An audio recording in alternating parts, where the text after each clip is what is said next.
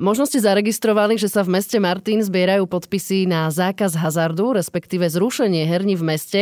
Viac si povieme s Milanom Vtorekom zo Združenia Reštart Martina, ktoré stojí za touto iniciatívou. Dobrý deň, Prajem. Dobrý deň, Prajem aj ja. Na úvod teda ozrejmite, čo je zámerom tejto petície, čo vás viedlo k požiadavke zrušiť herne v Martine.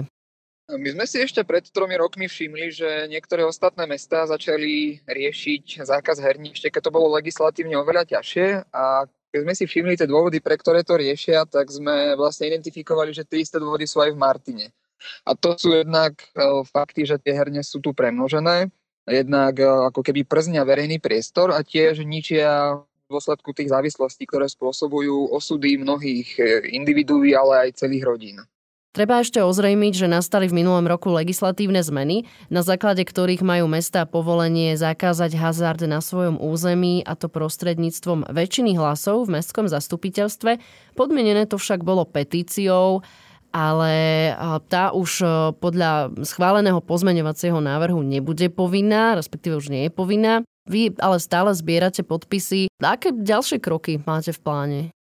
Ja som vlastne teraz ako občan vystúpil na mestskom zastupiteľstve, kde som poslancom pripomenul túto možnosť, ktorú majú a ktorú nevyužívajú. A tiež som im predostrel, že máme vyzberaný nemalý počet podpisov pod našou petíciou, takže verím, že príjmeme niektorého z poslancov alebo primátora, aby predložil návrh všeobecne záväzného nariadenia, aby bol v Martine hazard konečne zakázaný. Prejdeme aj k tej ekonomickej stránke. Ono je fakt, že treba brať do úvahy, že tie peniaze sa tam točia. Mesto má príjmy z herní, ale zároveň sa z našich daní, respektíve zo štátneho rozpočtu hradí aj napríklad zdravotná starostlivosť o patologických hráčov, taktiež aj podľa štúdie Národného ústavu duševného zdravia Českej republiky. Kriminálna aktivita je medzi gamblermi vyššia 18 krát oproti všeobecnej populácii, takže vlastne aj e, na tie konsekvencie z tejto problematiky sa v podstate skladáme. Je to také širšie spektrum, ale aby som sa teda držala témy a územia mesta Martin, e, čo sa týka tých príjmov do mestského rozpočtu,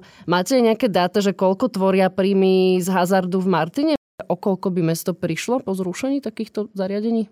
Áno, vy máte pravdu, že jednak mesto má nejaké príjmy z týchto automatov, ale na druhej strane tie náklady, ktoré to stojí aj mesto, aj štát, sú ďaleko, ďaleko väčšie.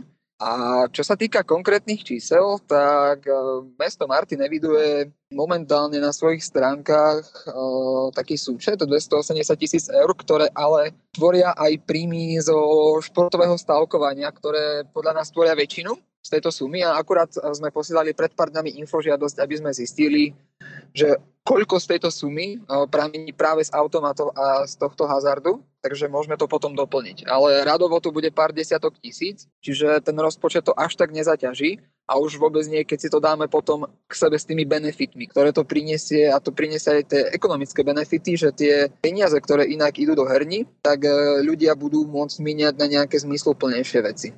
No, odsledovali ste si aj prípady, kedy sa podarilo plošne hazard zrušiť a aký vplyv to malo následne na tú buď mestskú kasu alebo celkovo aj tú atmosféru, život v meste?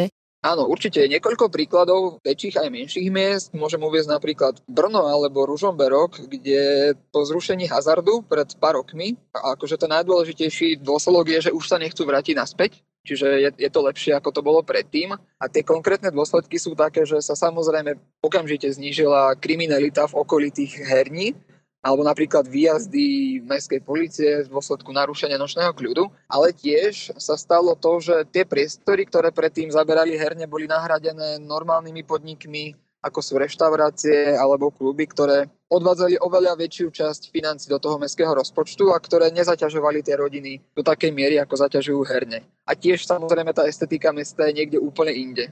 Existuje tzv. register s vylúčenými osobami z účasti na hazardných hrách. Sú to osoby s diagnózou patologického hráčstva, ďalej sú vylúčené osoby s povinnosťou platiť výživné a podobne. Funguje to tak, že vstup do herne je podmienený preukázaním sa dokladom totožnosti a zamestnanec herne si dotyčného má overiť v tomto registri. Myslíte teda, že je doterajšie riešenie tejto problematiky nedostačujúce? Robili ste nejaký prieskum, že sa takéto pravidlo neujalo v praxi? No my si myslíme, že lepšie ako riešiť potom takéto záplaty je dojsť do takého stavu, aby k takýmto problémom a registrom vôbec nemuselo dochádzať. Čiže keď nemáte herne, nemáte závislých, tak nemusíte riešiť ani ten register a keď už niekto je v tom registri, tak to znamená, že má veľký problém.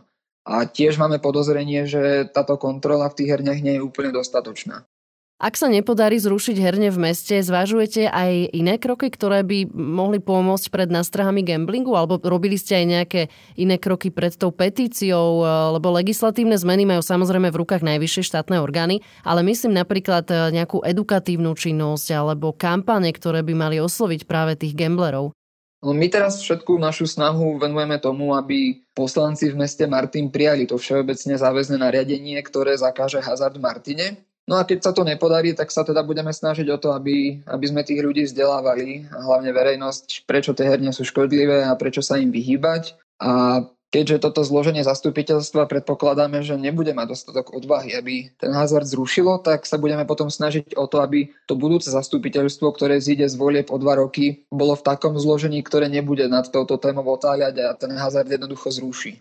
Na predchádzajúcu otázku môžem ešte nadviazať tým, že zákon doteraz umožňoval samozprávam prijať všeobecne záväzné nariadenie, ktoré zakazuje umiestniť herne 200 metrov pochôdzkovou vzdialenosťou od škôl, ubytovní mládeže, zariadení sociálnych služieb a podobne. Po novom od novembra by to malo byť 500 metrov vzdušnou čiarou takéto, nazvime to zredukovanie, stále nie je pre vás riešením? A v každom prípade sa budete snažiť o úplný zákaz?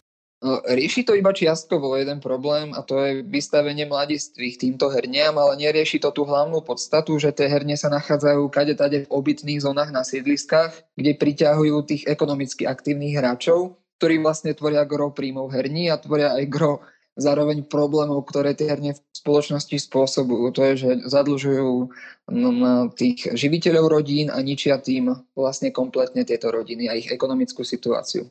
V jednom príspevku na sociálnych sieťach e, nazývate majiteľov herní nenásytnými, ktorí žijú z ľudského nešťastia a závislosti. A netýka sa toto v kontexte tejto pomerne tvrdšej formulácie napokon aj barov, krčiem, reštaurácií, lebo aj tam chodia aj závislí ľudia. Ja úplne súhlasím, že naša spoločnosť má niekoľko ďalších vážnych problémov, ako je alkoholizmus alebo drogy.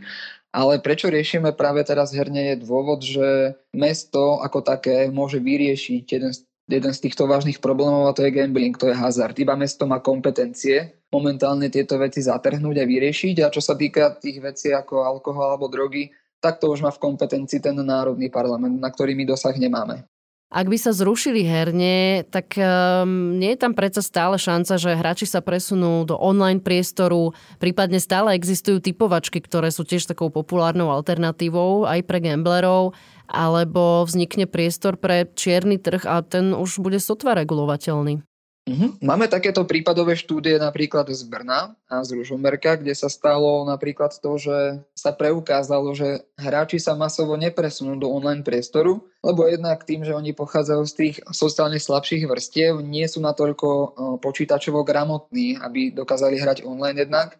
A jednak, keď už chcete hrať online, tak ste pod väčším dozorom či už tých manželov, manželiek alebo rodiny, keď to hráte v domácom prostredí a tiež na to musíte používať nejakú tú bankomatovú rodinnú kartu, čo je tiež ďalšia komplikácia navyše, ktorá vám zabraňuje v tom, aby ste do tej herne len tak vošli, ako to robíte teraz a zahrali si na automate niekoľko hodín. A tá druhá časť, čo spomínate, že vznikajú čierne prevádzky, to sa samozrejme stáva, to sa stalo aj v Ružomberku či v Brne, ale vec je taká, že tých prevádzok vznikne iba niekoľko, čo je úplne iná situácia, ako keď ich máte 20 ako v Martine a fungujú masovo a tiež keď sa na ne príde, tak sa jednoducho zrušia. Ďakujeme Milanovi Vtorekovi zo Združenia Reštart Martina. Prajem všetko dobré. Ďakujem, do počutia.